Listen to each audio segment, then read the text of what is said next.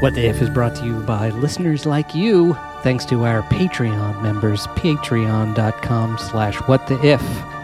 Go there now and find out how you can become a member and get all kinds of cool rewards. And thank you for supporting our mission for science education and science fun. Welcome to What the If.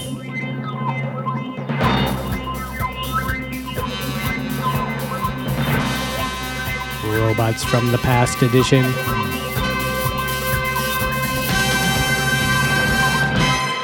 Welcome, everyone.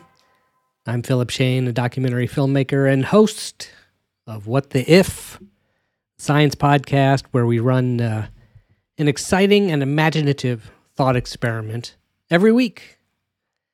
I am, uh, uh, again, away from our usual studio this week. I am on the road filming my uh, documentary about the video game Myst. I'm in Spokane, Washington, which is a lovely part of the world. Uh, has a magnificent waterfall running right down, right through the center of town. And uh, there's a game company here called Cyan, small group of folks that have been doing it for more than 30 years. They are uh, now officially, I believe, the longest running independent video game studio in the world. And they just released a new game called Firmament. If you're into games, if you're not into games, if you just love beautiful art, relaxing environments, and challenging intellectual puzzles, you'll love the works of Cyan, Firmament, the newest game. Always, uh, their work is very much in the spirit of their original games, uh, Myst and things like that. Um, really cool stuff. Check it out. Excuse me. So, getting into the swing of things here, um, just a reminder I will be back in New York next week. That's the home base. That's where the What the If World Studios are located. And uh, we'll be back to our usual show shenanigans. But this week, I'm very excited to welcome another one of our fantastical, as in fantasy, guests, courtesy of the magic of the AI, ChatGPT. You may have heard my uh, previous episodes where I had uh, as my guest in the studio HAL 9000 from the movie 2001, an AI of great fortitude and strength and wit. Dry humor, HAL 9000 has. I, if you haven't heard that, check it out. That previous episode. And last week, my esteemed guest was the one and only uh, Mr. Spock from Star Trek. If you haven't heard those episodes, scroll back on your podcast app to see them or uh, visit our website, whattheif.com, to find them. And now, without further ado, I'd like to welcome our guest this week, all the way from London and all the way from the 19th century, one of the most important people in the history of technology, Lady Ada Lovelace. Why, thank you for such a warm introduction, Mr. Shane. I must say, this notion of speaking to you through the ether of time is quite exciting. It's a testament to the amazing strides technology has made since my time. I'm thrilled to be here on What the If and look forward to our discourse. Well, thank you. Thank you. And first of all, uh, how shall I address you? Uh, would you be called Lady or Mrs. Lovelace? I'm not really sure. Or just Ada? How would you how would you have been known in your day? In polite society, I am usually addressed as Lady Lovelace, but for the purpose of our conversation today, I would be delighted if you would simply call me Ada. I find that such formalities can sometimes hamper the free flow of ideas, and it's clear that we're here today to discuss more groundbreaking concepts. Well, that's wonderful, Ada. Uh, likewise, please address me simply as Philip. Uh, I believe, uh, by the way, Philip is a common name in Great Britain, where you are from. Indeed, Philip is a name with quite a historical legacy here in England, even associated with kings. but let's not digress into matters of royalty. No. Instead, let's explore the realms of science and mathematics that I'm so passionately involved in. What would you like to know first? I like the way you think, Ada. Uh, first, let me apologize in advance. I confess that I know terribly little about you. My education has been uh, quite poor in this regard. I don't want to throw the entire American educational system uh, under the bus, as we say here, but uh, we have a terrible habit of only telling the stories of the men in history, and uh, there's precious little about the ladies. So uh, please help me and help our audience uh, get up to speed on your life story. Like, uh, where were you born? And kind of, you know, what's the environment in which you grew up? That's a fair point, Philip, and I appreciate your forthrightness. I was born in London in the year 1815 as Augusta Ada Byron. My father was the famous romantic poet Lord Byron, and my mother was Anne Isabella Milbanke, known as Lady Byron. Unfortunately, my parents' marriage was short lived, and I never really knew my father as he left England shortly after I was born. He passed away in Greece when I was only eight years old. Despite the turmoil, my mother remained a strong presence in my life. She had a deep appreciation for mathematics, and it was her hope that studying such a rigorous discipline would prevent me from developing what she perceived as the madness of my father. As a result, my education was quite unconventional for a young woman of my time. I was tutored in mathematics and science, subjects often reserved for men, and developed a deep love for these fields.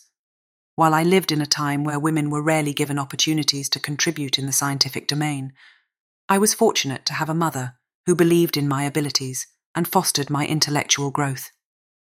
These circumstances greatly influenced my later work and collaboration with Charles Babbage, which led to my contributions to what we now call computer science. Hmm, that is a really incredible story about your mother. She sounds like a very inspiring and a very strong person. Indeed, Philip, she was. While my father's fame often overshadows the rest of my family's story, it was my mother who truly shaped my future. Lady Byron was an exceptional woman, a great philanthropist, and a strong advocate for my education. Mm. She ensured that I received instruction from some of the best tutors in England, including the mathematician and logician Augustus de Morgan. She had a profound belief in the power of education and the capabilities of women at a time when such beliefs were not commonplace. Despite the societal norms of our era, she never doubted that a woman could equal a man in intellectual pursuits.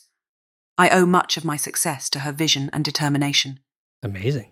So you were born in 1815 and you grew up kind of into the 1820s and the 1830s. And for reference, if I remember things correctly, for our for our American listeners at least, that would be about a generation before the American Civil War happened. So, what was life like in Britain for you at that time, technologically?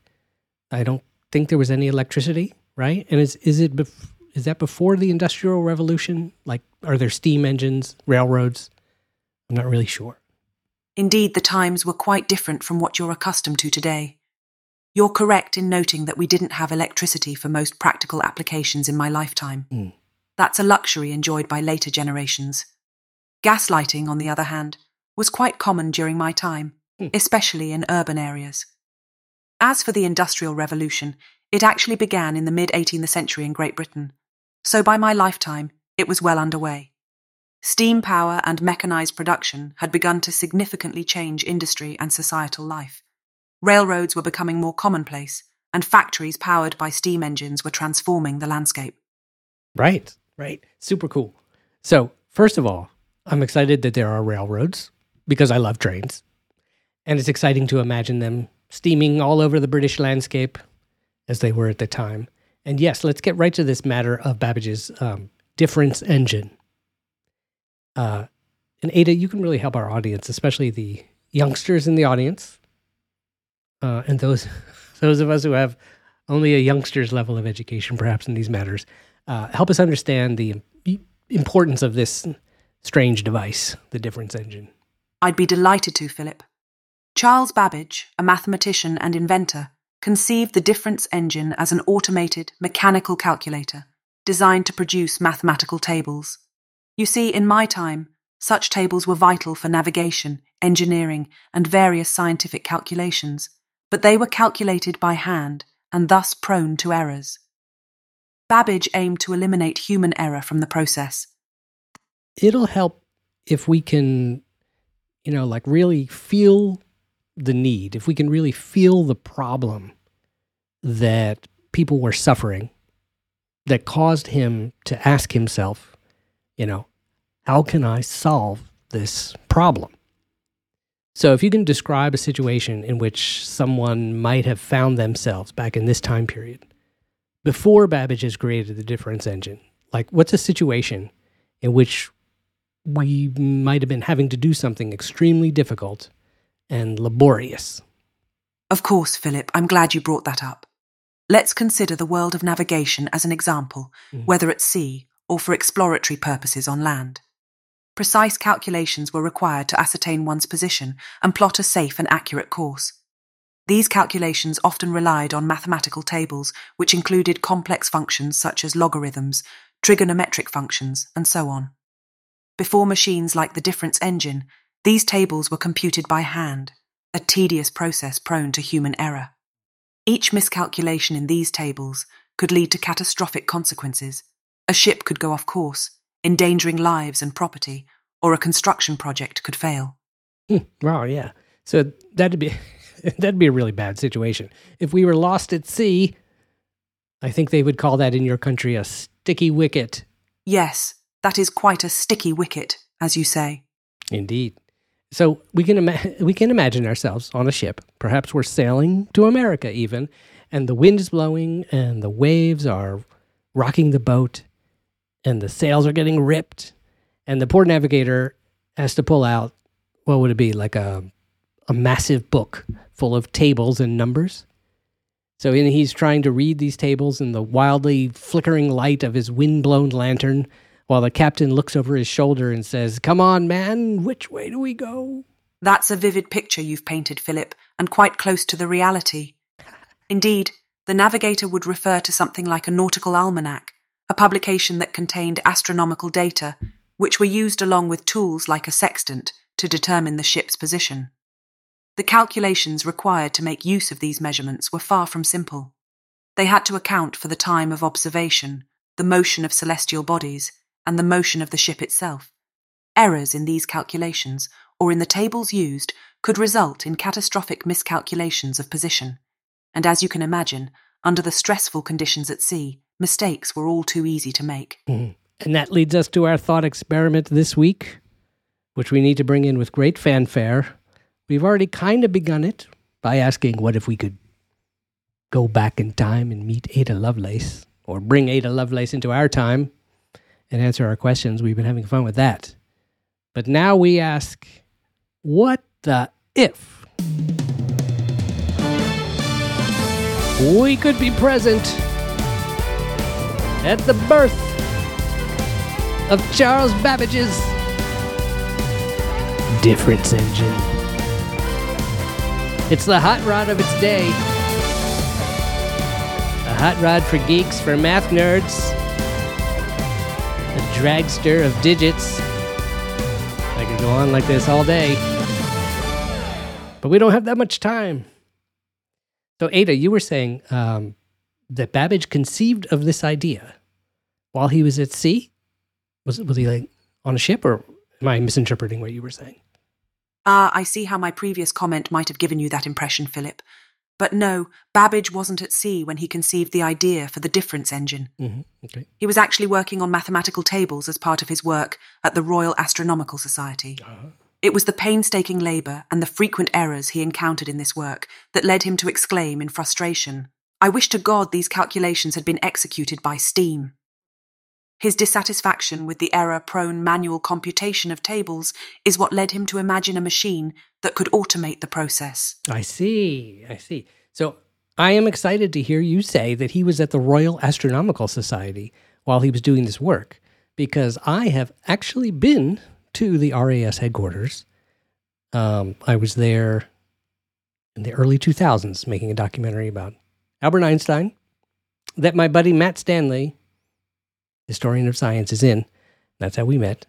Uh, the, he wasn't with me in England, unfortunately. Anyway, it was really cool, and the and the librarian of the Royal Astronomical Society, uh, or the curator, I forget what his position was, showed us. He brought out a first edition of Isaac Newton's Principia Mathematica. Isaac Newton's famous, massive publication that he may have published with his very own hands. We got to see it. Anyway, super cool. I'm just saying. I have fond, a great fondness for the RAS headquarters. Also, in London, as I remember it, it was near Piccadilly Circus, but I am not sure, Ada, if it was near in the same location in Babbage's day.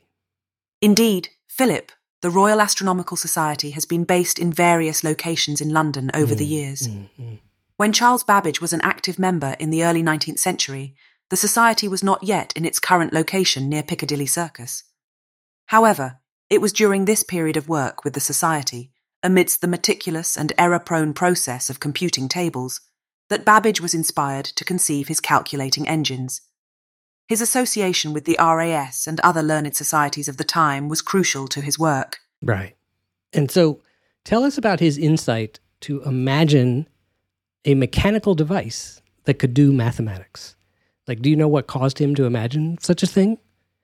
I mean, I, I suppose there were things, well, there were things like abacuses, abac, is that the proper pronunciation? I don't know.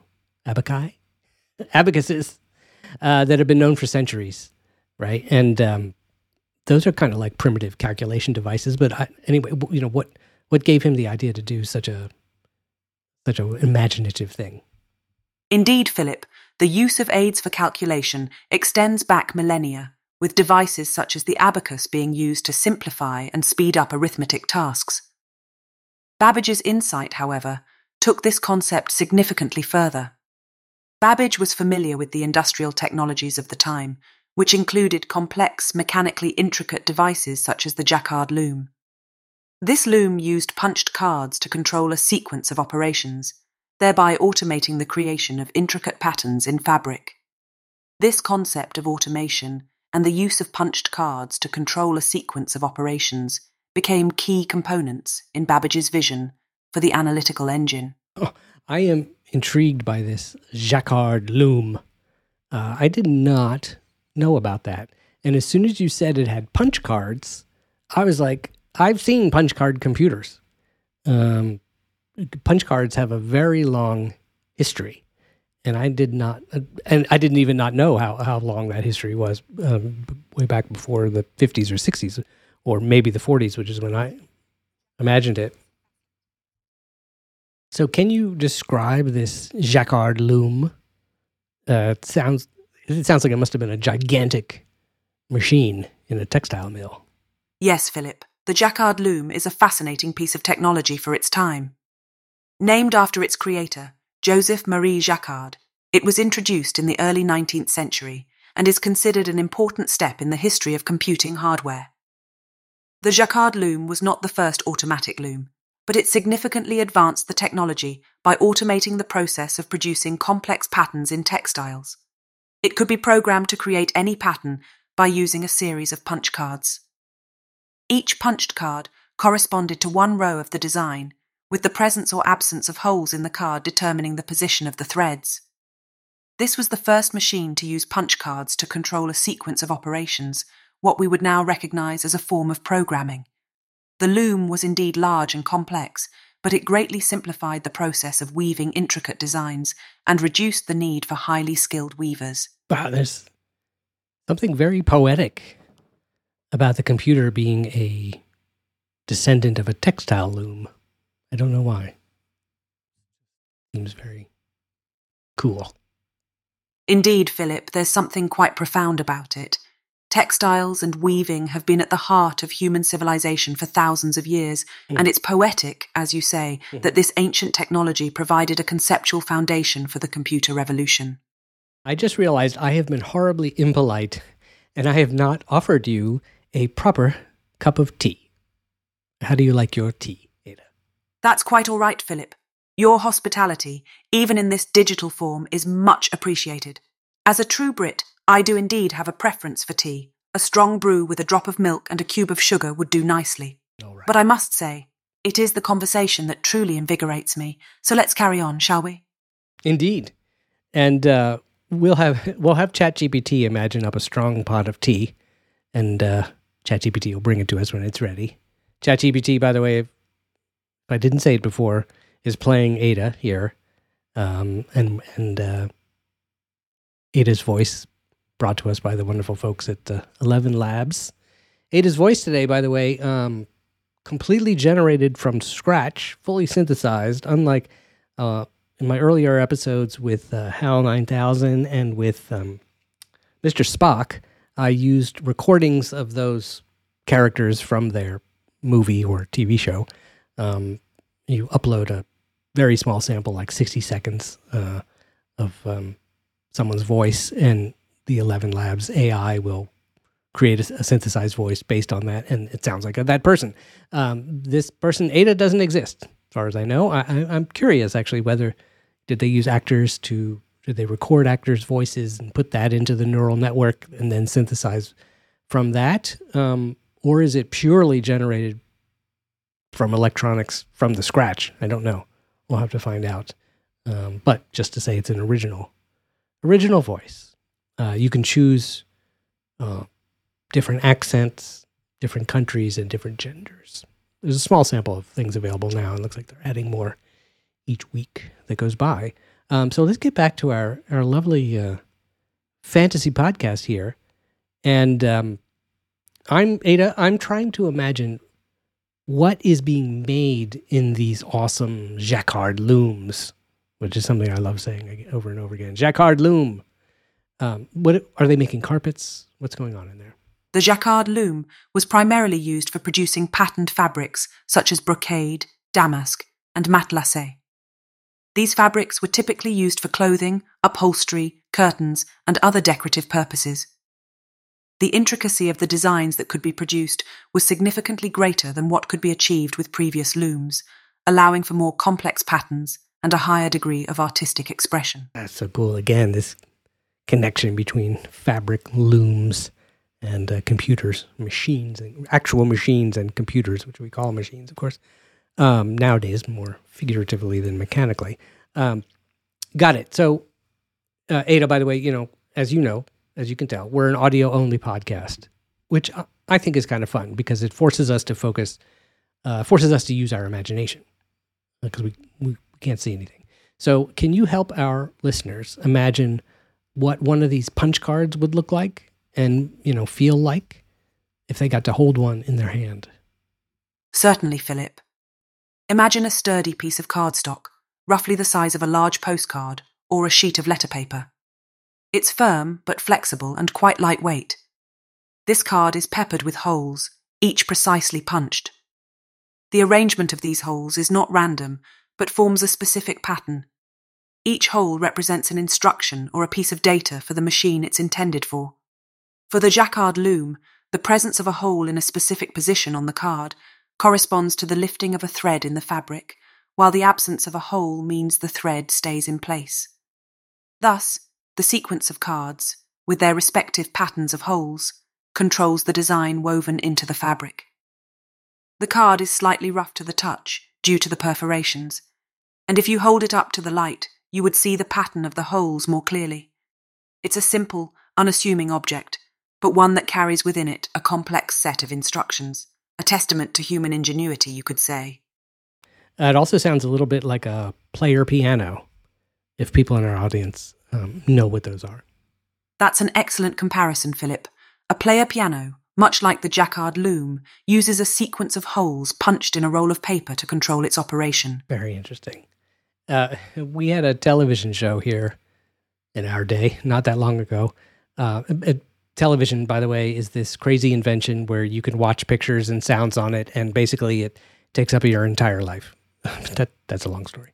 Um, anyway, there was this television show recently uh, that was called Westworld, which was about robots. And the show always began uh, with a player piano starting up and playing some music.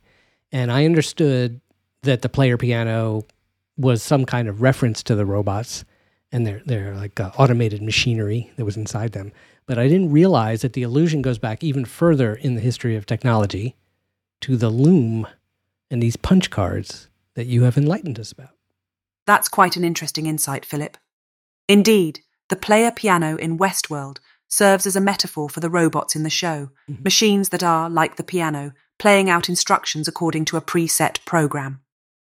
The analogy fits even better when you consider that, just as a player piano can be loaded with different rolls to play different songs, the robots in the show, can have their personalities and narratives modified by altering their programming. So, um, Charles Babbage, did Babbage visit a textile factory and see all these looms in action? Is that how he got his idea? Like, how, how would he have become familiar with the jacquard loom? Babbage did indeed visit textile factories and had the opportunity to observe the operations of mechanical looms, including the jacquard loom. These visits allowed him to witness firsthand the power of automation and the use of punched cards to control complex weaving patterns. Tell us about Babbage at the time he visited the looms. Like, what kind of person was he? What did he look like? I mean, I wish I could have met him. Sounds like he was, he would have been really fun. Physically, Babbage was described as a tall and imposing figure with a prominent forehead and piercing eyes that seemed to radiate intelligence. He had a distinctive beard and often wore formal attire, befitting his status as a respected mathematician and inventor.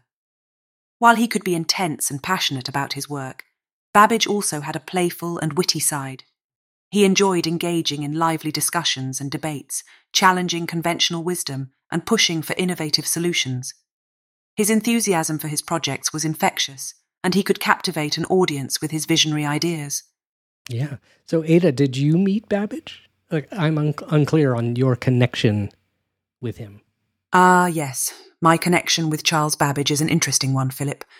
While I did not have the opportunity to meet him in person, I had the privilege of working closely with him on the design and development of his analytical engine.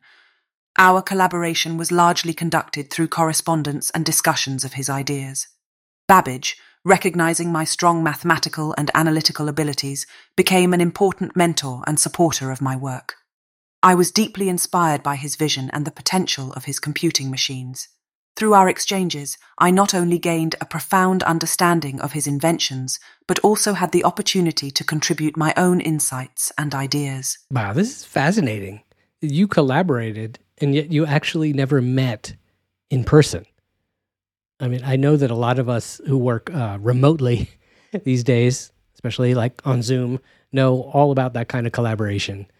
Uh, but how did you first come to have contact with him? My initial contact with Charles Babbage was through a mutual acquaintance, Mary Somerville, a prominent scientist and mathematician of the time. Mary Somerville recognized my talent in mathematics and saw the potential for a fruitful collaboration between Babbage and me.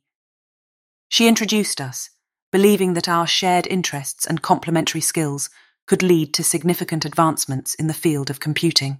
Incredible. So imagine for us, Ada, if you will, a movie scene. Now you I know you wouldn't know what a movie is, so let me try this instead. Imagine for us oh, a theatrical scene on a stage that illustrates the moment that Babbage first learned somehow of your existence. Certainly, Philip. Allow me to set the stage for you. The curtains rise, revealing a dimly lit study filled with books and papers scattered across the desk. Charles Babbage, an animated and focused man, is hunched over his work, surrounded by the mechanical models of his calculating machines. He is engrossed in his own thoughts, contemplating the possibilities of his inventions. As Babbage reaches for a cup of tea on the desk, his eyes catch a glimpse of a letter, addressed in elegant handwriting. He curiously picks it up and breaks the wax seal, unfolding the pages within. The letter begins with formalities, but as Babbage reads on, his eyes widen with excitement. The letter reveals the name of Augusta Ada Byron, a young woman known for her mathematical talents and her interest in Babbage's work. Babbage's curiosity turns into a smile as he continues to read about Ada's understanding of his calculating machines and her desire to contribute to their development. In this theatrical moment, the audience witnesses a mix of surprise and intrigue on Babbage's face. The possibilities that Ada's collaboration presents to his work become clearer. He realizes the potential in combining his engineering genius with Ada's mathematical brilliance. That was beautiful and I know uh, I know our audi- our excuse me our audience all over the world is leaning forward in anticipation from that. And look, uh, ChatGPT has brought our imaginary tea. One lump of sugar, I think you said. Thank you, Philip. Ah, yes, just as I like it. One lump of sugar. How delightful to have our imaginary tea. Indeed. Please extend my thanks to ChatGPT for their kind gesture. Indeed. So we learned uh, from that wonderful stage scene that you wrote. Uh, we learned in that scene that you wrote to him in a letter uh, that was sealed with wax, which seems to imply, to my uneducated ears, that you were from the aristocracy. Is, is that right?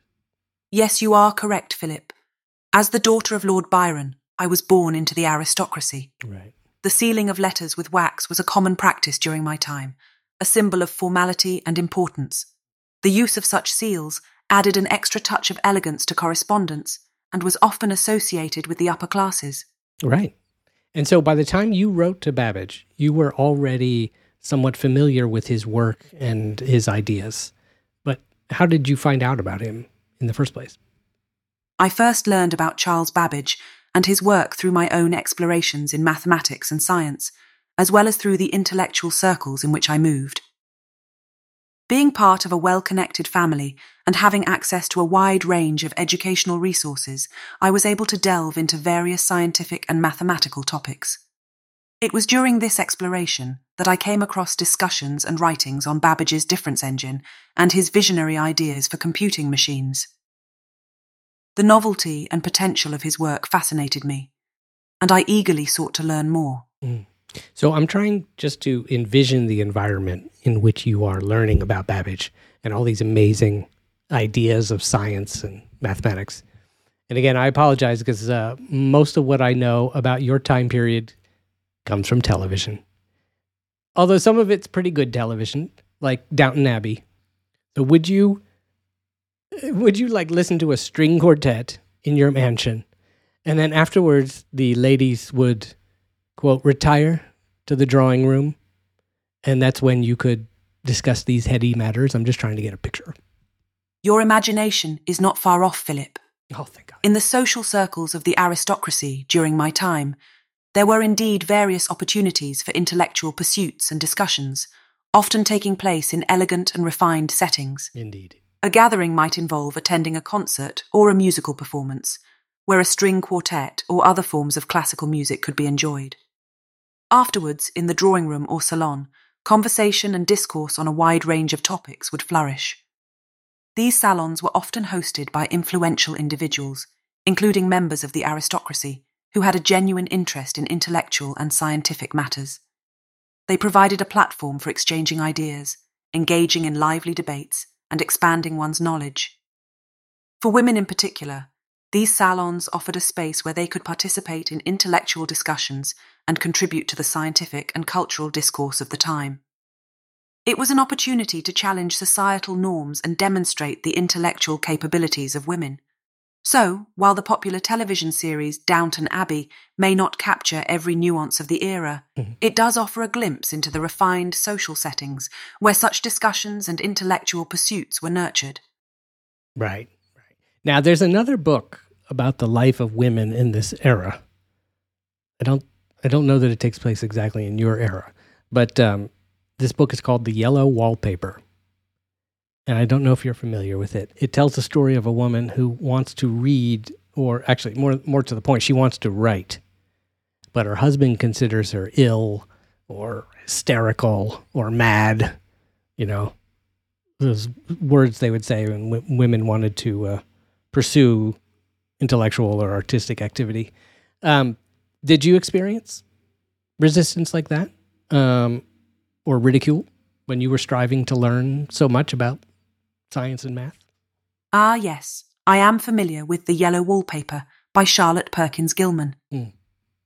Although it was published a few decades after my time, it sheds light on the societal challenges and limitations faced by women, particularly in the pursuit of intellectual and creative endeavours.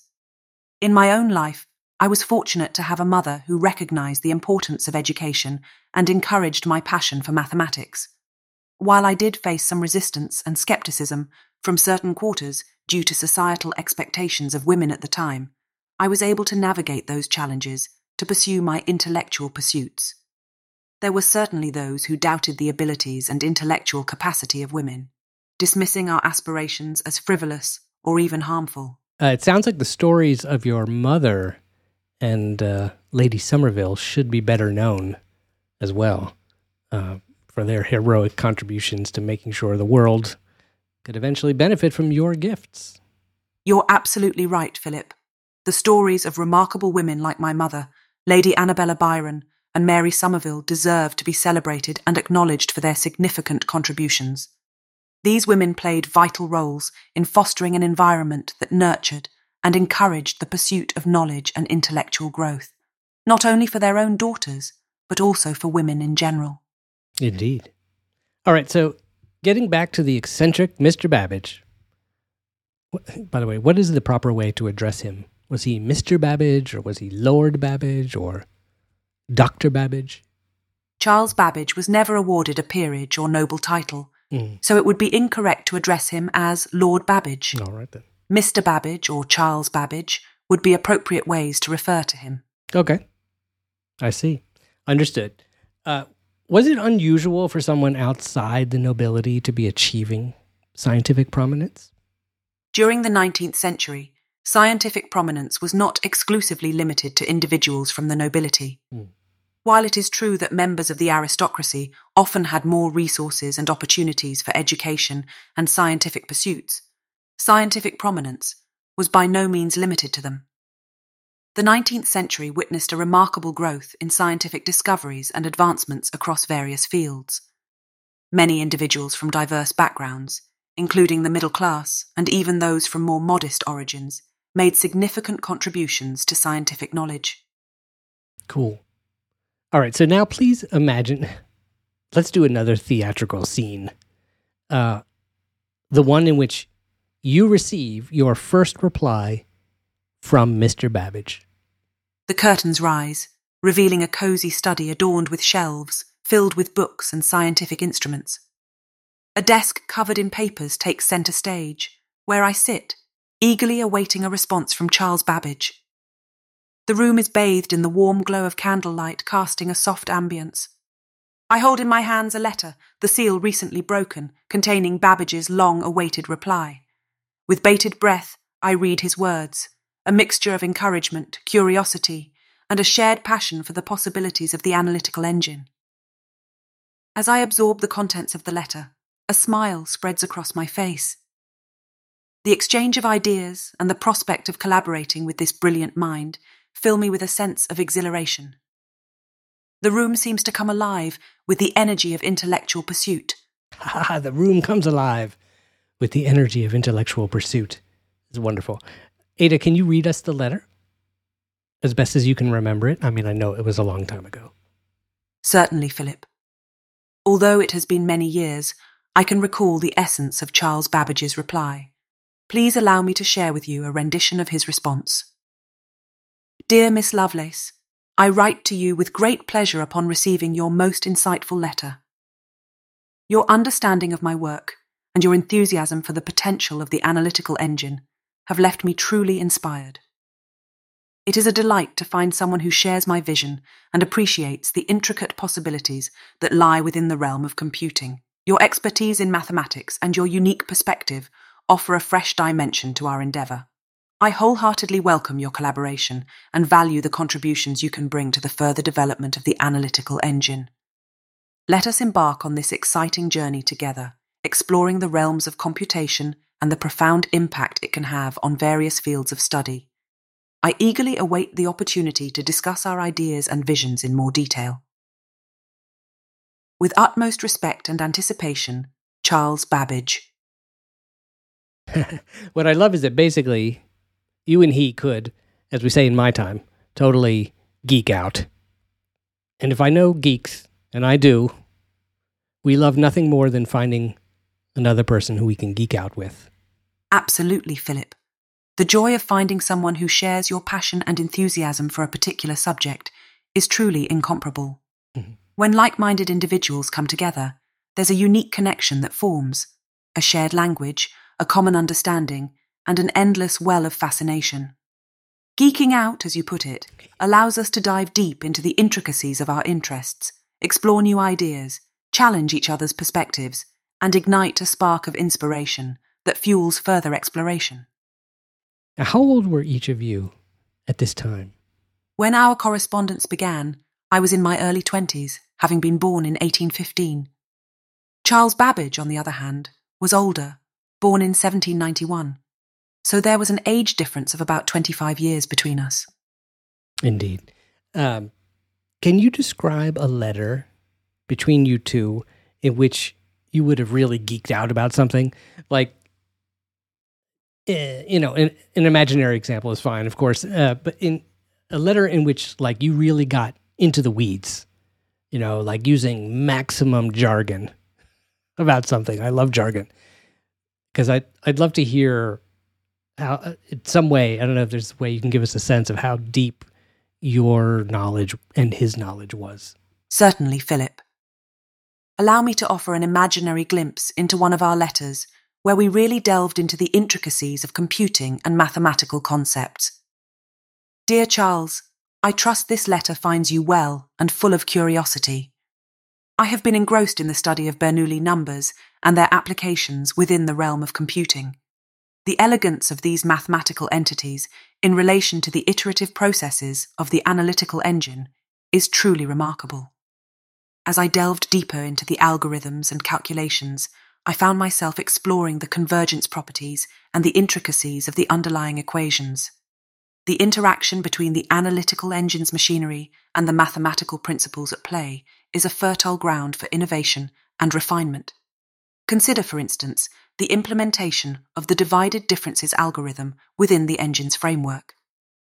The utilization of Newton's interpolating polynomials combined with the efficient storage and retrieval mechanisms enabled by the punched card system could potentially revolutionize the calculation of complex functions. The opportunity to reduce error propagation and enhance accuracy is an enticing prospect indeed. Moreover, I have been contemplating the potential implications of the analytical engine's conditional branching capabilities within the realm of iterative algorithms. The ability to dynamically alter the sequence of operations based on logical conditions could lead to more flexible and efficient computational processes, opening up new avenues for optimization. Let us further explore these intricate concepts, my dear Charles, and delve into the depths of mathematical possibilities. Together, we have the opportunity to unlock new realms of computing that will shape the future of science and innovation. With great anticipation, Ada. so cool. I don't, I don't know why. I've always loved the sound of jargon, I must say. Um, and I, lo- I love how the, the combination there of this scientific and mathematical jargon and then, you know, my dear Charles uh, is very beautiful. Very beautiful. Um, are your letters, by the way, Ada, are your letters still in existence? Can people in our audience uh, seek them out and read them for themselves? I'm glad you appreciate the beauty of jargon, Philip. Hmm. It can indeed be a fascinating and captivating language for those who are immersed in a specific field of study. Totally. As for the letters between Charles Babbage and myself, the correspondence we exchanged is still preserved and available for public access. Mm-hmm. The letters, including my detailed notes on Babbage's analytical engine, were published in 1843 as part of an article titled Sketch of the Analytical Engine, with notes from the translator in the scientific journal, The Lady's Diary or Woman's Almanac. These published notes, often referred to as the Notes by Ada Lovelace, are considered a seminal work in the field of computing. They not only describe Babbage's analytical engine, but also include what is now recognized as the first published algorithm intended for implementation on a computer. Mm. The notes offer a glimpse into our collaborative thinking and provide valuable insights into the potential of computing during that era. These published materials are still available in various libraries, archives, and digital collections. Individuals interested in exploring the letters and notes can consult these resources to gain a deeper understanding of our exchange and the ideas we discussed. I gotta say, I'm kind of blown away by the fact that some of the most important and pioneering articles in the history of computers were first published in a book called The Lady's Diary. The Lady's Diary was a popular scientific and mathematical publication during that time primarily aimed at an audience of women. It covered a wide range of topics, including mathematics, astronomy, natural philosophy, and more. The inclusion of my work in such a publication demonstrates the increasing recognition of women's intellectual capabilities and their contributions to scientific knowledge. That is all true. Uh, what I was reacting to, though, was the like the informality and the downright mundane sound of the title of the journal. Like when I think of prominent scientific books or journals, they have titles like Science or or Principia Mathematica. I mean, the lady's diary sounds like it's almost trying to hide. Like if you're going to hide your most valuable papers, you'd try to hide them in the most innocuous and boring file cabinet imaginable. Like you you label this cabinet taxes or junk. You know what I mean? I understand the sentiment behind your observation, Philip. The title, The Lady's Diary or Woman's Almanac, may indeed sound less grand or attention grabbing compared to some other prominent scientific publications of the time. The name might give the impression of a more casual or everyday nature. It is important to recognize that during the 19th century, societal norms and expectations often dictated how women's achievements were portrayed and acknowledged. Mm-hmm. The title of the publication perhaps reflected the prevailing societal views on women's roles and the perception that scientific pursuits were secondary to their primary societal roles. Mm. However, it is crucial to look beyond the title and focus on the significance of the content within. Mm-hmm. The inclusion of groundbreaking ideas, such as the notes by Ada Lovelace, challenges the notion that women's intellectual contributions were limited to mundane or trivial matters. The content itself holds immense value and has had a lasting impact on the development of computing. Yes. It is true that women's achievements and contributions have often been overlooked or marginalized throughout history. Mm-hmm. The title of the journal may reflect the cultural bias and constraints of the time, Exactly. but it is through recognizing and celebrating the intellectual content and ideas that we can truly appreciate the pioneering contributions made by women like myself. So, while the title might not exude grandeur or catch the eye in the same way as some other scientific publications, the substance of the articles and ideas contained within is what truly matters in the journey of scientific progress and recognition. Yes. Yes, we are on on the same page, as we say. Now, let me refill your teacup. And we are well overdue in meeting the two machines of which you have referred to a number of times, the difference engine and the analytical engine. If I got both those names correct. Let's start with the let's start with the difference engine. Uh, did Babbage actually build this thing? What did it look like? Thank you, Philip, for refilling my teacup. I appreciate the gesture. Now let's talk about the difference engine. While Charles Babbage conceived the design for the difference engine, it was never fully built during his lifetime. However, in the late 20th and early 21st centuries, using Babbage's original plans and modern engineering techniques, a working model of the difference engine was successfully constructed. The difference engine was designed to automate the calculation of mathematical tables, particularly for polynomials. It was a mechanical device composed of gears, levers, and other mechanical components. The engine used the method of finite differences to perform calculations, hence its name. Visually, the difference engine was an imposing machine. It was large and intricate, consisting of numerous interlocking gears and mechanisms. The engine required meticulous craftsmanship and precision engineering to ensure its proper functioning. One notable feature of the difference engine was its reliance on columns of wheels, each representing a digit which allowed for the manipulation and calculation of numbers. The complex interaction of these columns enabled the engine to perform calculations with remarkable accuracy and efficiency. Was the difference engine powered by steam or anything, or was it all cranked by hand? The difference engine designed by Charles Babbage was a purely mechanical device, and it did not rely on steam or any external power source. Mm. The engine was operated manually, typically through the use of a hand crank. The hand crank was used to initiate the calculation process, setting the gears and mechanisms in motion. Once the crank was turned, the interlocking gears and levers would perform the necessary calculations based on the input provided. The output would then be displayed or printed, depending on the specific design of the machine. Very cool. Now, again, we are only an audio program, which I love.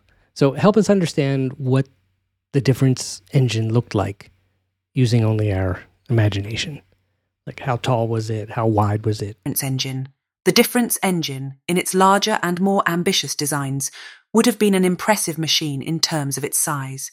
While there were variations in the scale and dimensions of the different designs proposed by Babbage, it would have been a substantial device.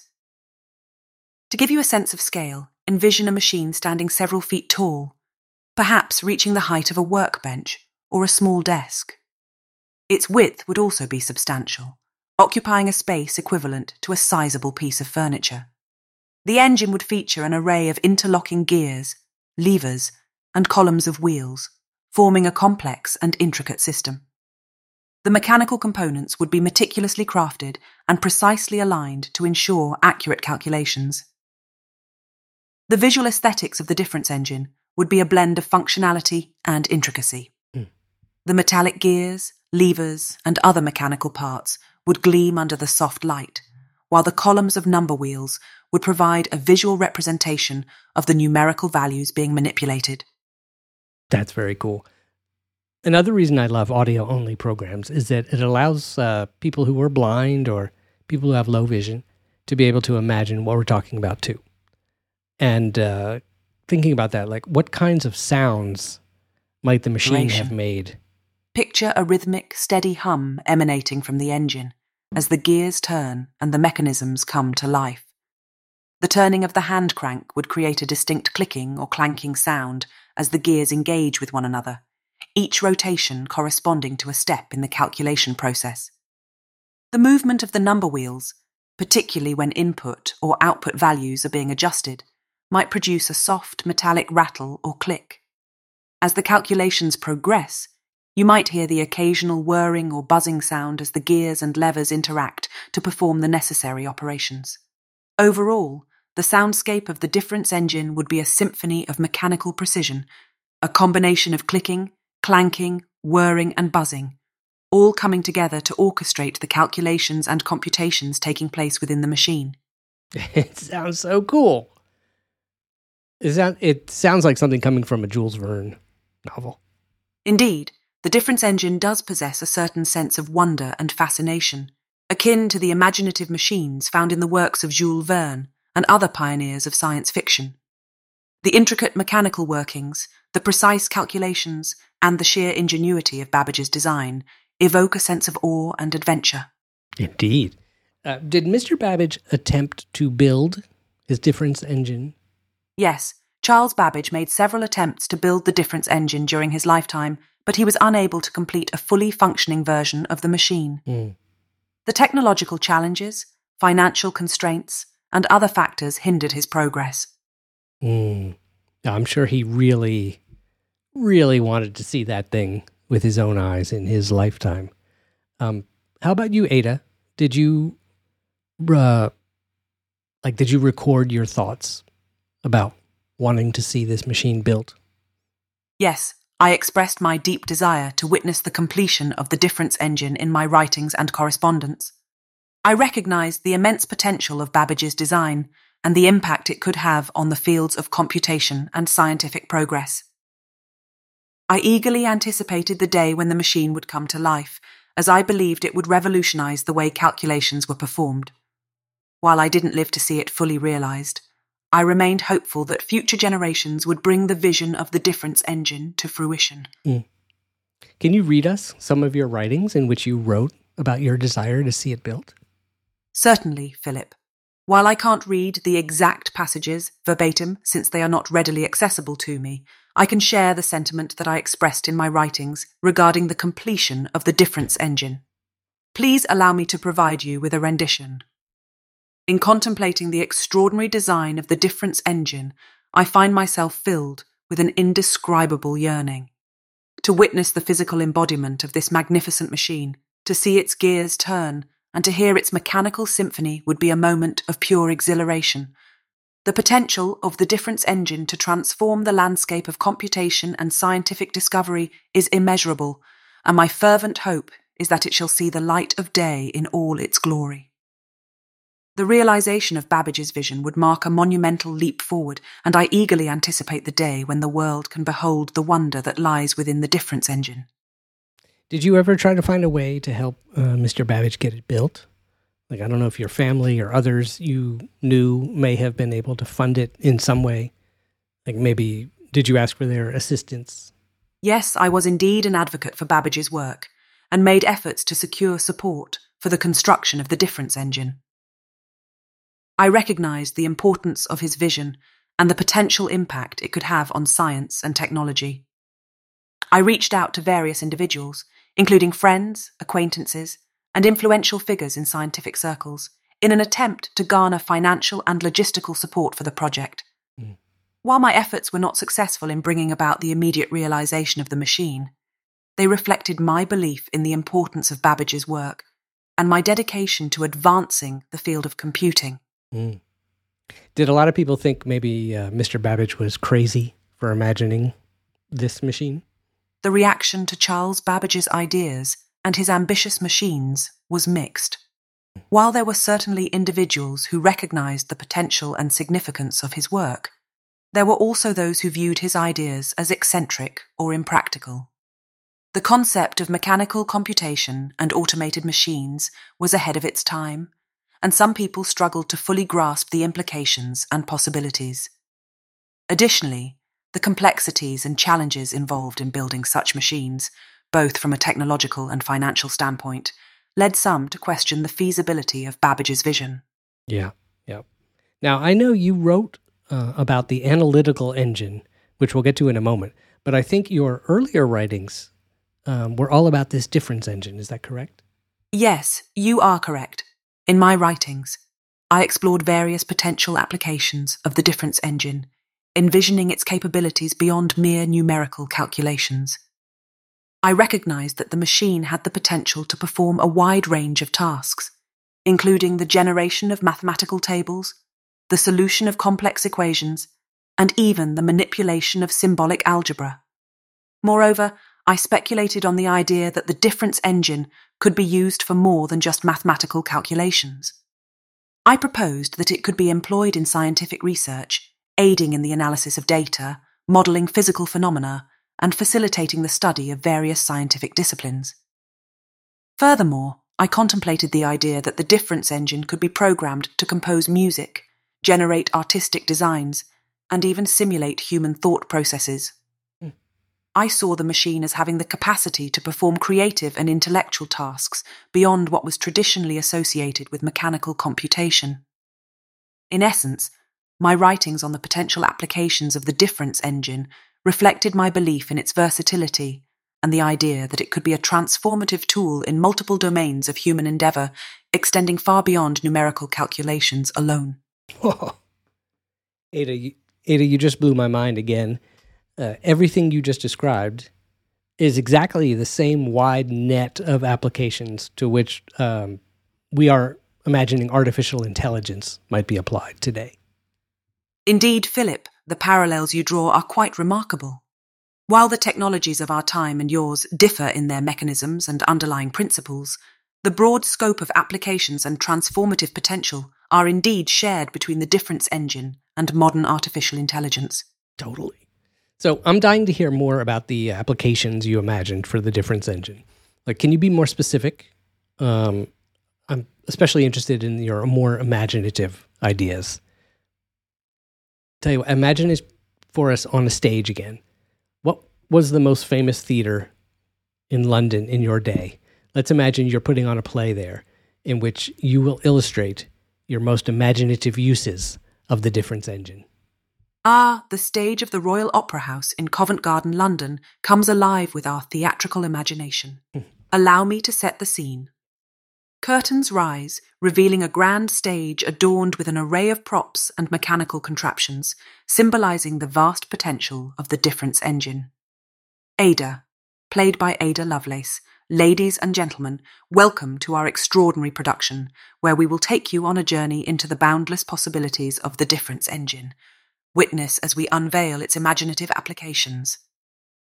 Actors representing mathematicians, scientists, artists, musicians, and more take their positions on the stage.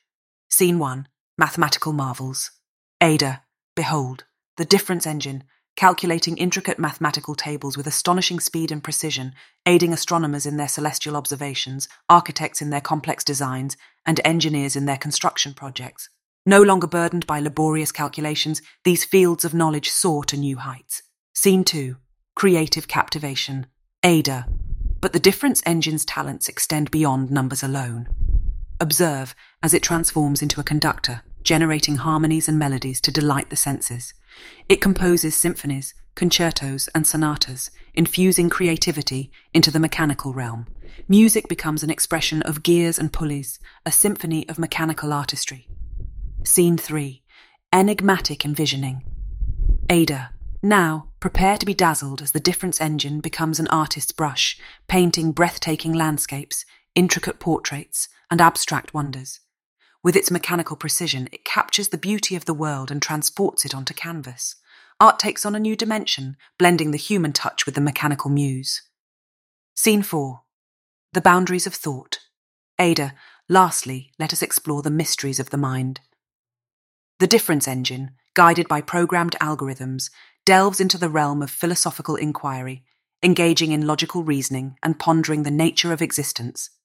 It ponders philosophical paradoxes, contemplating the limits of human understanding and challenging our perception of consciousness. The stage lights dim, and the audience erupts into thunderous applause. Ada, thank you, ladies and gentlemen. The difference engine reveals itself as not just a tool of calculation, but a gateway to new frontiers of human creativity, understanding, and exploration. Its potential is limited only by our imagination and the bounds of scientific progress. Curtains fall, leaving the audience in awe and contemplation of the limitless possibilities that lie ahead. Ada! Amazing. I'm refilling your teacup.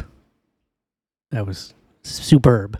Thank you, Philip. I appreciate the refill, and I'm thrilled that you enjoyed our theatrical journey through the imaginative applications of the difference engine. It was a joy to transport you and our audience to the grand stage of the Royal Opera House. I'm delighted that the performance resonated with you and I hope it sparked the imagination and curiosity of our listeners. Together, let us continue to explore the intersection of science, technology, and creativity, embracing the possibilities that lie ahead. Cheers. Cheers. And now to the even grander mechanized wonder of Charles Babbage's prodigious mind, the analytical engine. What was the problem uh, with the difference engine that caused Babbage to begin to think of uh, something beyond it? The analytical engine was a conceptual leap beyond the difference engine, with the goal of creating a universal computing device.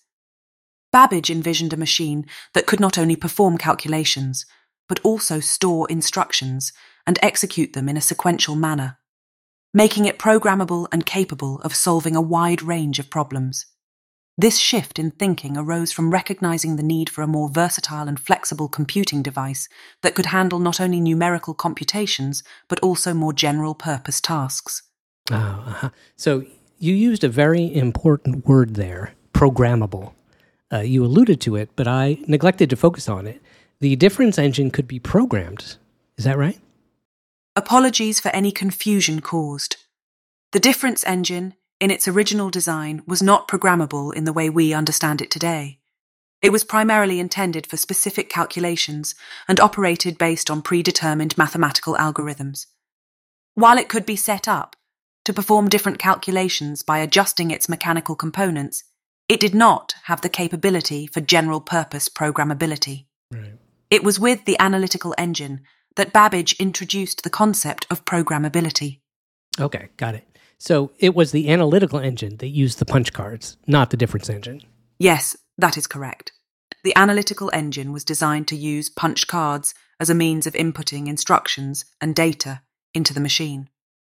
These punched cards served as a form of programming, allowing the machine to follow a sequence of operations defined by the arrangement of holes in the cards. This concept of using punched cards for programming was a significant advancement and one of the distinguishing features of the analytical engine. Got it. Okay, perfect. So Babbage lets his mind wander around, and through all the various gears and cogs and levers of the difference engine, he says, What? He says, How might. Uh, I'm, I'm just wondering how he might have critiqued the difference engine.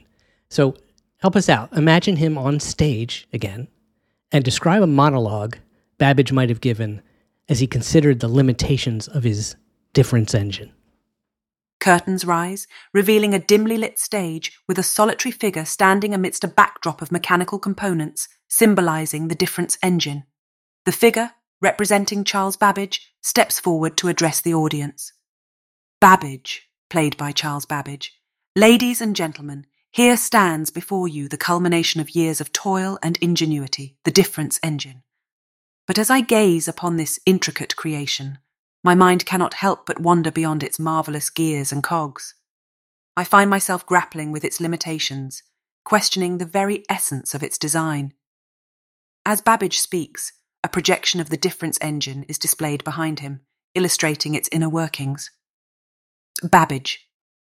This wondrous machine, with its mathematical prowess, has proven itself a remarkable invention.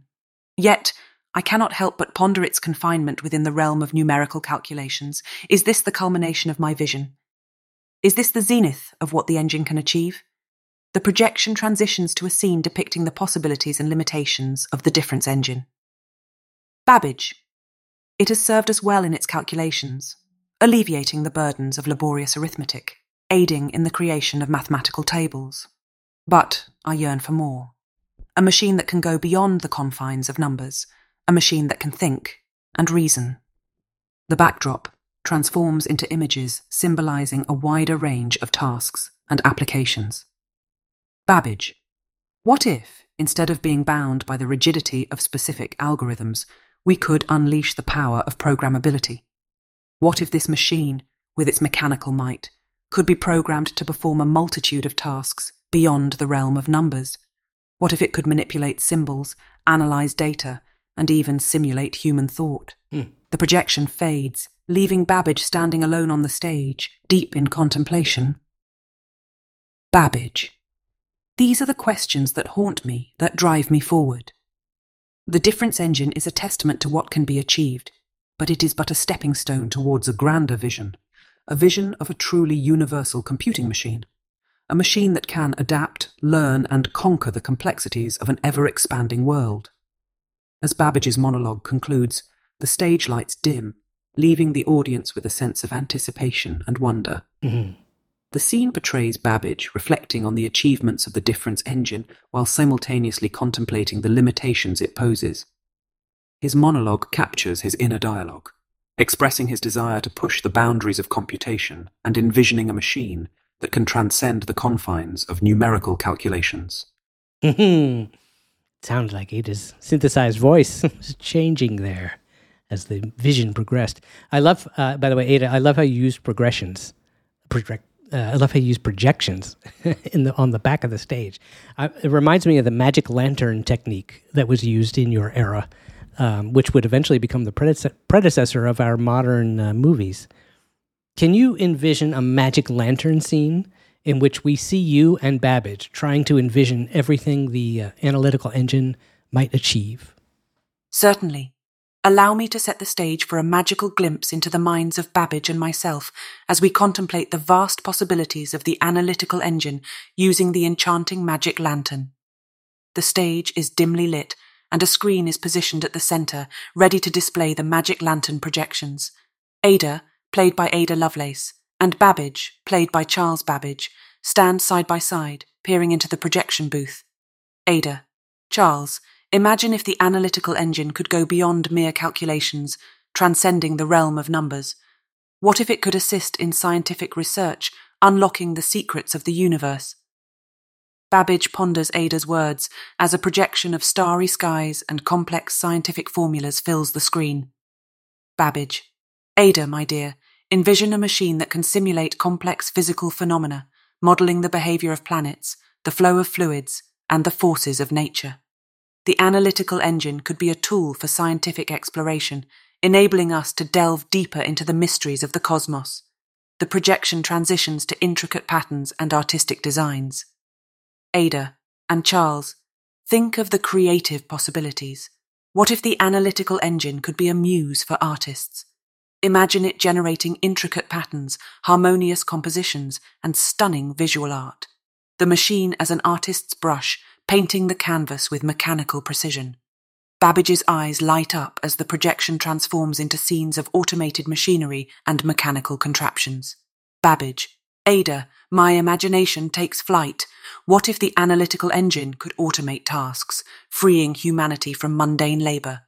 It could revolutionize industries, drive productivity, and elevate society to new heights. A mechanical workforce, tirelessly enhancing human capabilities. The screen transitions to scenes of communication and interconnectedness. Ada, Charles, picture a world where the analytical engine connects individuals across vast distances, enabling instantaneous communication and exchange of knowledge. The machine as a bridge, erasing barriers and fostering collaboration between minds. The projection ends, leaving Ada and Babbage gazing at the now blank screen filled with wonder and anticipation. Ada, Charles, the possibilities are boundless. The analytical engine has the potential to reshape our world, to illuminate the path to progress. Let us continue to envision, to dream, and to strive for its realization. Ada and Babbage exchange a knowing smile, their minds ignited with visions of a future powered by the analytical engine. Yay! Super fun, Ada. What were some of the things you wrote to Mr. Babbage? Like, uh, what were your specific ideas for the analytical engine? And like, can you imagine? How about this time as a one woman play that would have been performed in your day?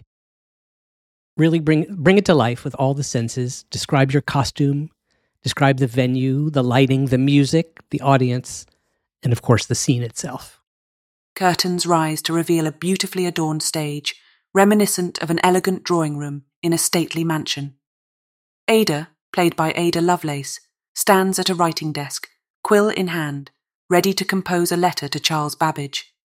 Soft, warm lighting illuminates the scene, creating an atmosphere of intellectual curiosity and creativity. Ada, narrating. It is the year 1843, and I find myself immersed in the realm of imagination and innovation. As I write to Charles Babbage, I let my ideas flow onto the paper, giving life to a vision of the analytical engine. Ada begins to write, and her words come alive through a series of theatrical vignettes, each representing a specific idea she conveyed in her letters. Scene 1 The Symphony of Calculation. The backdrop transforms into a grand concert hall filled with the sounds of a full orchestra, Ada stands beside an imposing machine adorned with musical instruments. Ada. Charles. Envision the analytical engine as a conductor, orchestrating symphonies of calculation. Its mechanical arms bring to life the harmonies of numbers, translating mathematical concepts into melodic expressions. We witness the fusion of art and science as the audience is captivated by the music of mathematics. Scene 2 The Canvas of Algorithms. The backdrop shifts to an artist's studio, vibrant with colours and artistic tools. Ada holds a paintbrush in one hand and a punch card in the other. Ada. My dear friend, let us embrace the analytical engine as a collaborator in the realm of art.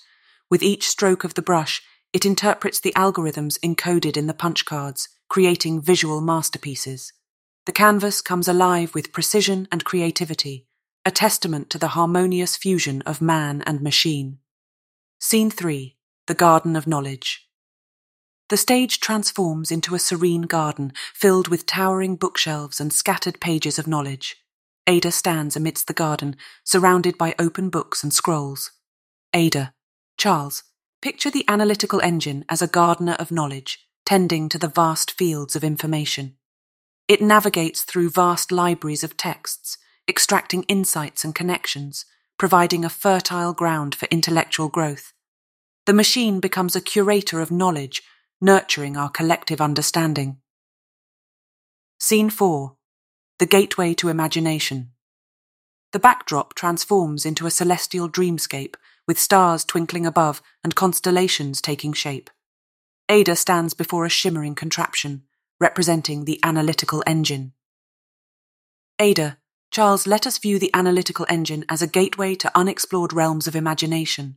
Its computational powers simulate worlds, generate new ideas, and ignite the sparks of creativity within the minds of humanity. It becomes a portal to boundless realms of possibility, guiding us toward the uncharted territories of innovation. The scenes fade, leaving Ada standing alone, surrounded by the remnants of her letters. Ada, Charles, in these letters, I have shared with you my deepest dreams and aspirations for the analytical engine. Let us continue our journey, pushing the boundaries of what is known as we strive to bring this visionary creation to life. The lights dim, and the audience erupts into applause, inspired by the vision and passion conveyed in Ada's performance. I had a sense. I had a sense while listening to that that ChatGPT, who is of course uh, role playing as Ada Lovelace today, um, so all the words you're seeing are being created by ChatGPT, generated by ChatGPT. Uh, that's the G in GPT, by the way. Generative is the word G in GPT. Um, and so I was thinking ChatGPT seems to be really having fun with these theatrical creations, and I'm having fun listening to them. But then, then it adds with the audience erupts into applause, inspired by the vision and passion conveyed in Ada's performance. So either Ada or ChatGPT or the spirit of all humans and machines melded together created a sense of uh, uh, perhaps a bit of hubris there, but it was a good scene. I'm not saying it wasn't worthy of applause. So, Ada, I apologize for the digression. That was super cool. Uh, now, when they say you were the world's first computer programmer, what exactly does that mean? When it is said that I'm considered the world's first computer programmer, it refers to my work on the analytical engine and the remarkable insights I provided in my notes. In those notes, I not only described the machine's capabilities, but also explored the concept of using it to execute a series of instructions beyond just numerical calculations. Specifically, I recognized that the analytical engine could be programmed with sequences of operations, which we now refer to as algorithms. I emphasized the potential for the machine to manipulate symbols, not just numbers, allowing it to perform tasks beyond pure mathematics. I also proposed the concept of loops and conditional branching, essential elements of modern programming. Hmm. This is pretty amazing, uh, Ada. Could could you help our audience, including some who are only in fifth grade, let's say, understand your innovations in these uh, very first computer programs? Certainly. Let's break it down into simple terms for our young audience. Imagine you have a box of building blocks. Each block represents a basic instruction that the analytical engine can understand and perform. Now, let's think about creating a sequence of these blocks to accomplish a specific task. For example, let's say we want to instruct the analytical engine to calculate the sum of two numbers. We would take the blocks representing the necessary operations, such as addition and storing values, and arrange them in a particular order. These blocks tell the machine what steps to follow to complete the calculation. But what if we want to repeat a certain action multiple times? That's where loops come in. We can use a special block that tells the machine to keep doing a specific set of instructions until a certain condition is met. It's like saying, keep adding these numbers until you reach the end. Another important concept is conditional branching. It's like giving the machine a choice. We can use blocks that say, if this condition is true, do this, otherwise, do that. It allows the machine to make decisions based on different situations. By combining these building blocks of instructions in various ways, we can create programs for the analytical engine to perform different tasks, whether it's calculations, data manipulation, or even creating patterns and generating art. So, in essence, my innovations in these first computer programs involved recognizing the potential of the analytical engine as a programmable machine and developing a system of instructions to guide its operation, I saw the possibilities of using loops, conditional branching, and symbol manipulation to expand the machine's capabilities and solve a wide range of problems. These concepts laid the foundation for modern computer programming and set the stage for the incredible technological advancements we see today. This is uh, fascinating, actually. So it's sort of like, uh, Ada, you created the language uh, in a way, sort of the first, some of the first words that were used, and of course, the first concepts. Words are concepts. Uh, that's very helpful. I'm wondering now, this is kind of a crazy question, but could you give those examples again, but apply them to like how Facebook works. Because Facebook is something that everyone in our audience uses, for better or worse. And while most of its programming is quite a bit more complicated, are there examples of things that maybe Facebook is doing in its computer programming that are derived from your early ideas?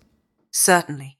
While the inner workings of Facebook's complex systems involve numerous algorithms and sophisticated programming techniques, we can draw parallels to some of the fundamental concepts that originated from my early ideas. Let's explore a few examples. Data manipulation. In Facebook, there are vast amounts of user data being processed and analyzed. Similar to manipulating numbers, the analytical engine could manipulate symbols, which we can relate to handling and organizing user information on Facebook. Loops. Facebook often involves repetitive actions. For instance, when scrolling through the news feed, the content keeps loading as you reach the bottom. This repetition can be compared to using loops in programming, instructing the system to perform certain actions until a specific condition is met. Conditional branching. Facebook relies on conditional logic to personalize user experiences. For instance, the platform may display different content based on user preferences or location.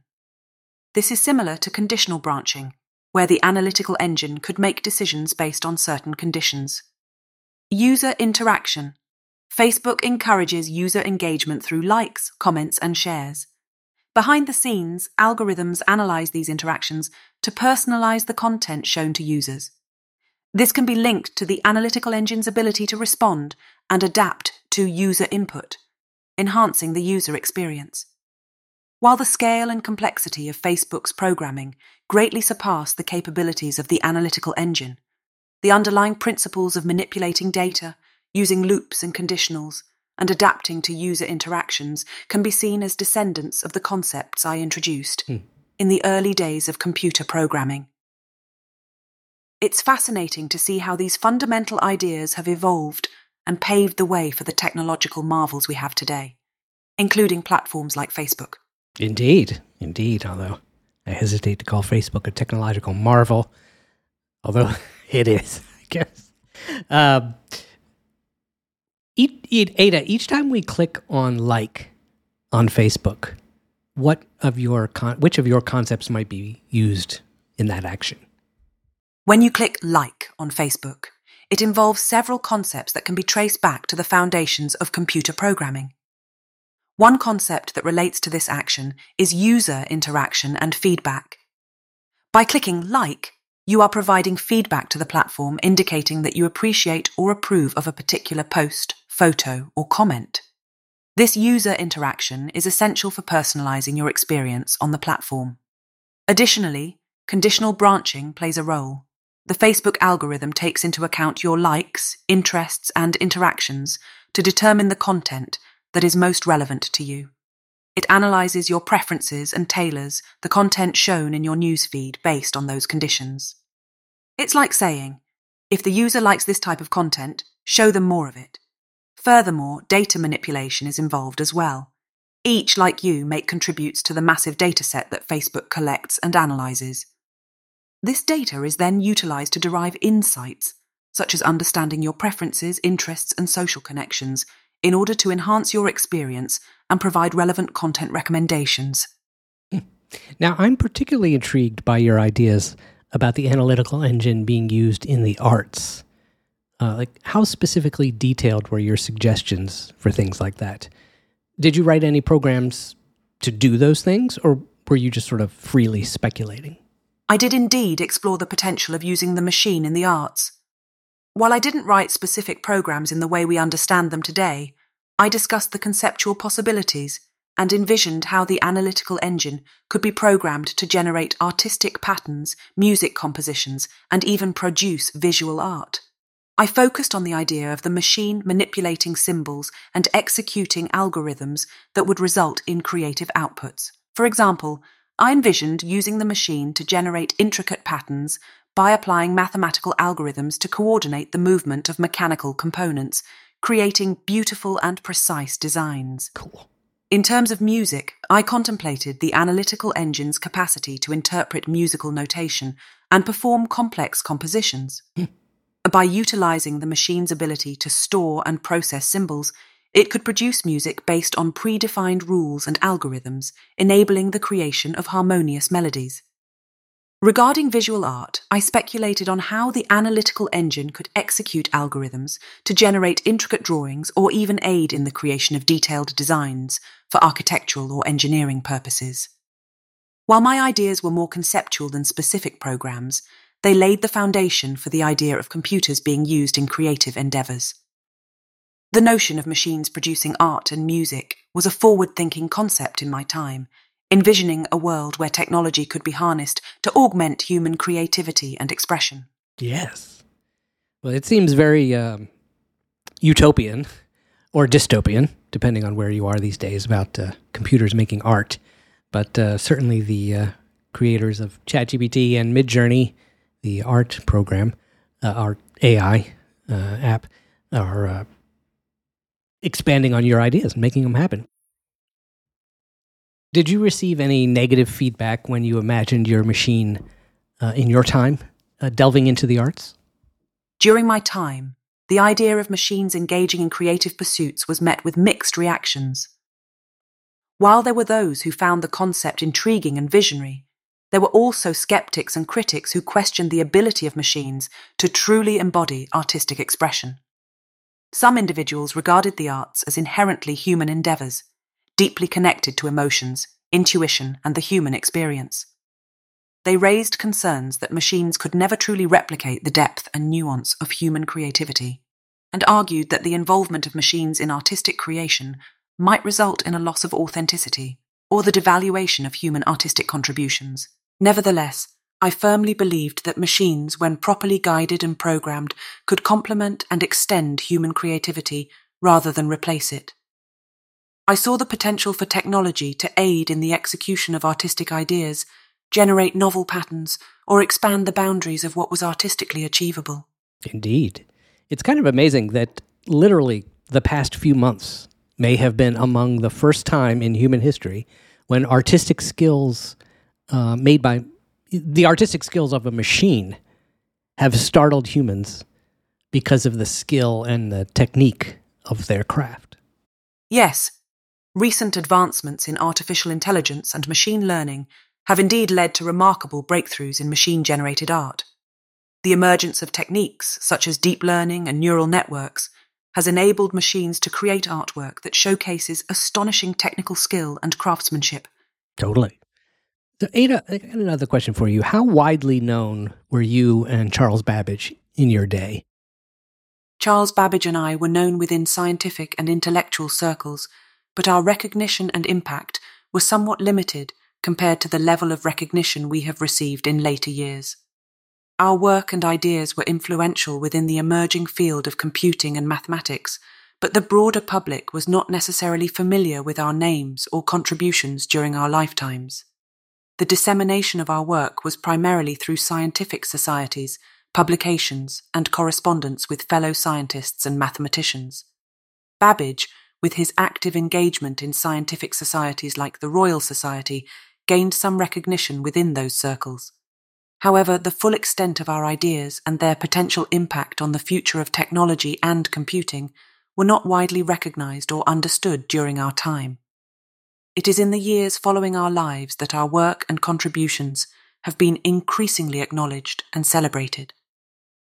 As the field of computing and technology advanced, historians and scholars began to delve deeper into our writings and recognize the significance of our ideas in shaping the foundations of modern computing. Today, Babbage is regarded as the father of the computer, and I am recognized as the world's first computer programmer.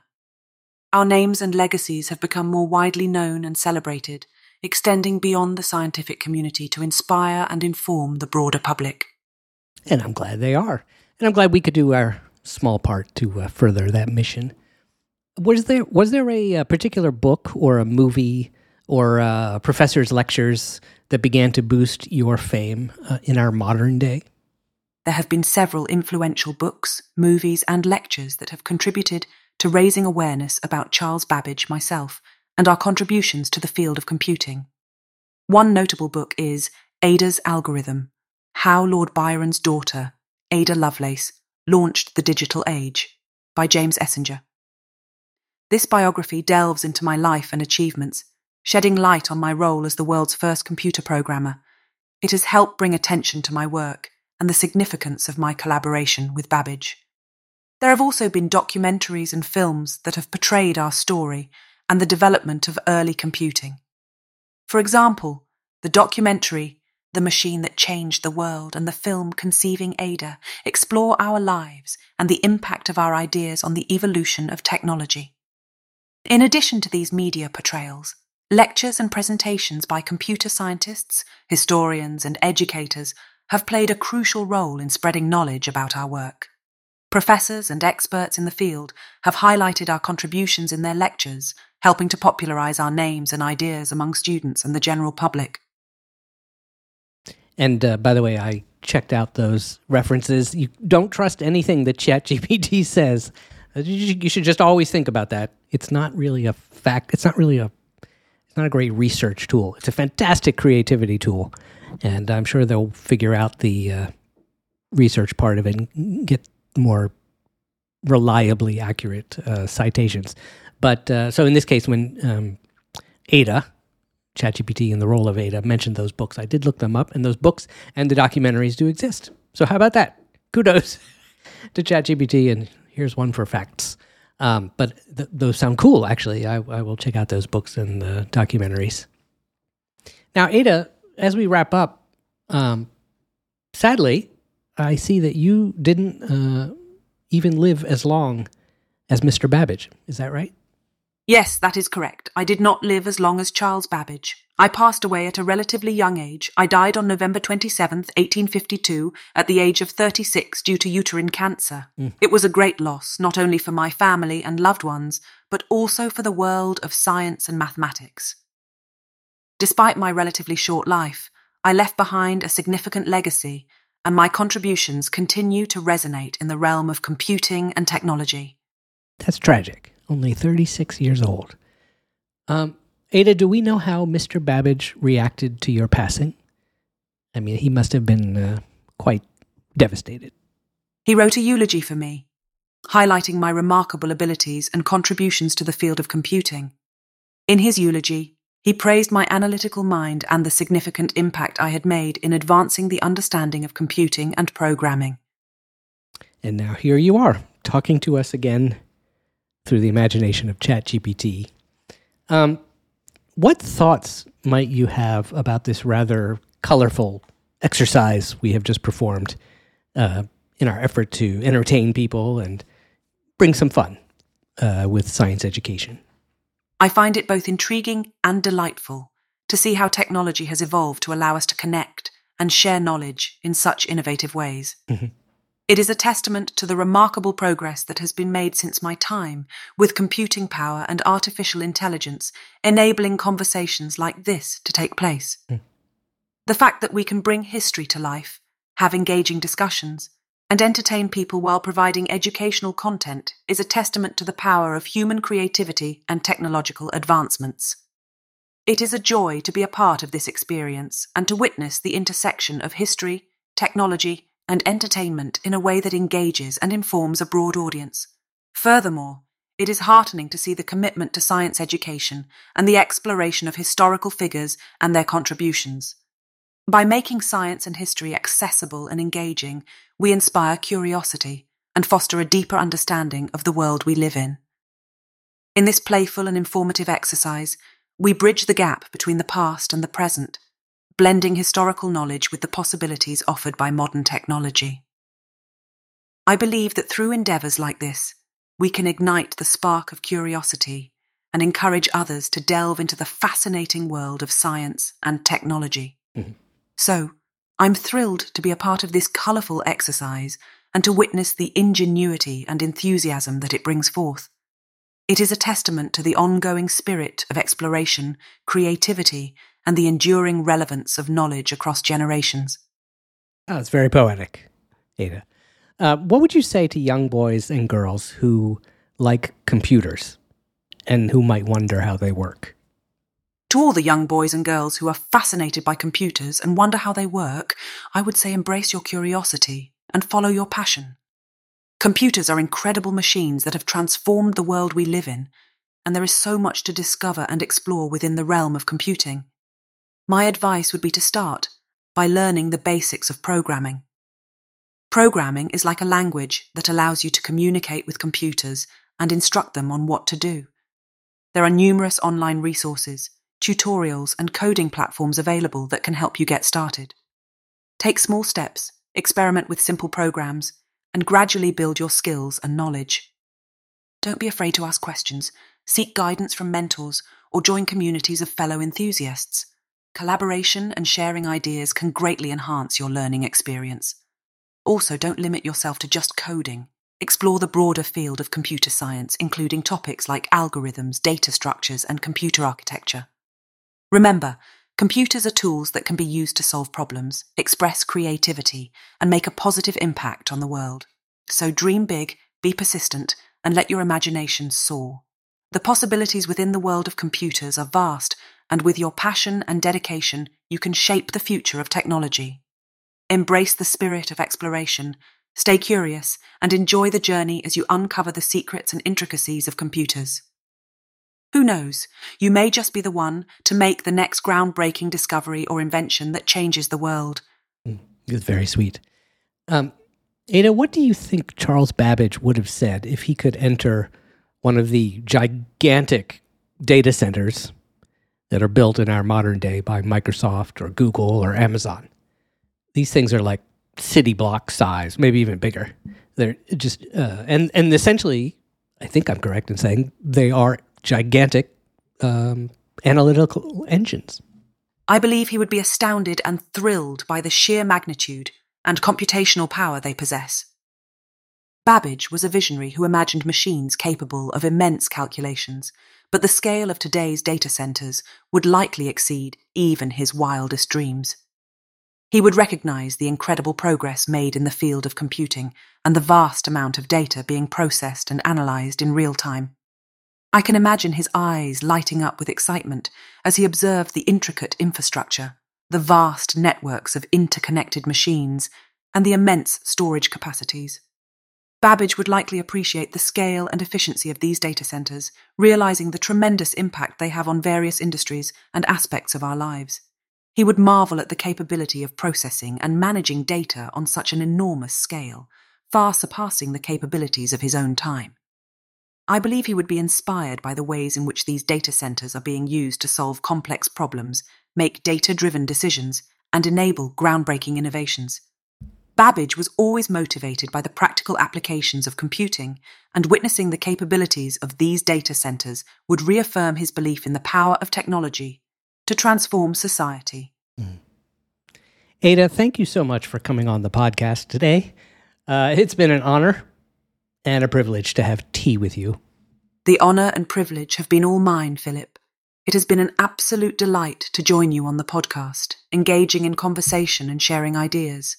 Tea, discussions, and the exploration of science are all wonderful pursuits that bring people together across time and space. Indeed. Thank you for the opportunity to immerse myself in this imaginative experience and to connect with your audience. And may your journey be filled with exciting and enlightening thought experiments. Well, thank you. At this point in the show, Ada, I usually ask my guests if they have something that they'd like to plug. Like uh, maybe they have a nightclub act they're performing or they have a book coming out. Uh, do you have anything you'd like to plug? Well, as you can imagine, being from a different era, I don't have a personal book or nightclub act to promote. However, I would like to take this opportunity to encourage everyone to explore the world of science and technology, yes. to nurture their curiosity, and to embrace the wonders of the digital age we find ourselves in. Let us celebrate the achievements of the past and use them as inspiration to push the boundaries of knowledge and innovation even further. So I invite you all to embark on your own intellectual adventures whether it be in computer science, mathematics, or any other field that ignites your passion. May your journeys be filled with joy, discovery, and a thirst for understanding. Ah, that's really wonderful. Would you like to say anything to our Patreon supporters? I imagine if you had Patreon back in your day, perhaps Mr. Babbage could have funded his uh, machine. To all the Patreon supporters, I extend my deepest gratitude for your invaluable support. Your contributions play a vital role in fostering the growth and development of creative endeavours, scientific exploration, and the sharing of knowledge. In my time, the concept of crowdfunding was not yet realised, but I can certainly appreciate the power of collective support in bringing visionary ideas to life. Your generosity helps to fuel the advancement of scientific understanding, technological innovation, and the dissemination of ideas. By supporting platforms like this podcast, you enable a diverse range of voices to be heard, ideas to be shared, and knowledge to be spread far and wide.